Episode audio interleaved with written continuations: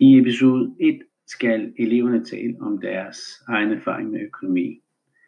De skal snakke sammen om det at have et fritidsjob, eller få lompenge, hvis man arbejder derhjemme, eller hvis man er med i et eller andet lommepengeprojekt i sit boligområde.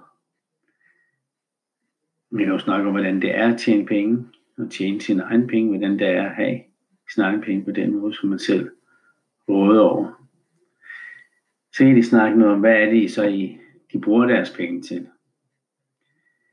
Øh, hvad køber de, og øhm, de, de kan jo snakke om, har de nok penge, eller kan de få det til at rejse det, de godt vil have.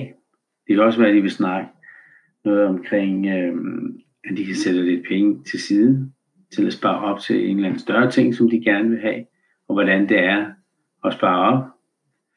Øh, det kan være, at øh, nogle af dem har erfaringer med, men hvis man gerne vil have tingene her nu, jamen er der så noget, men så kan man så låne penge.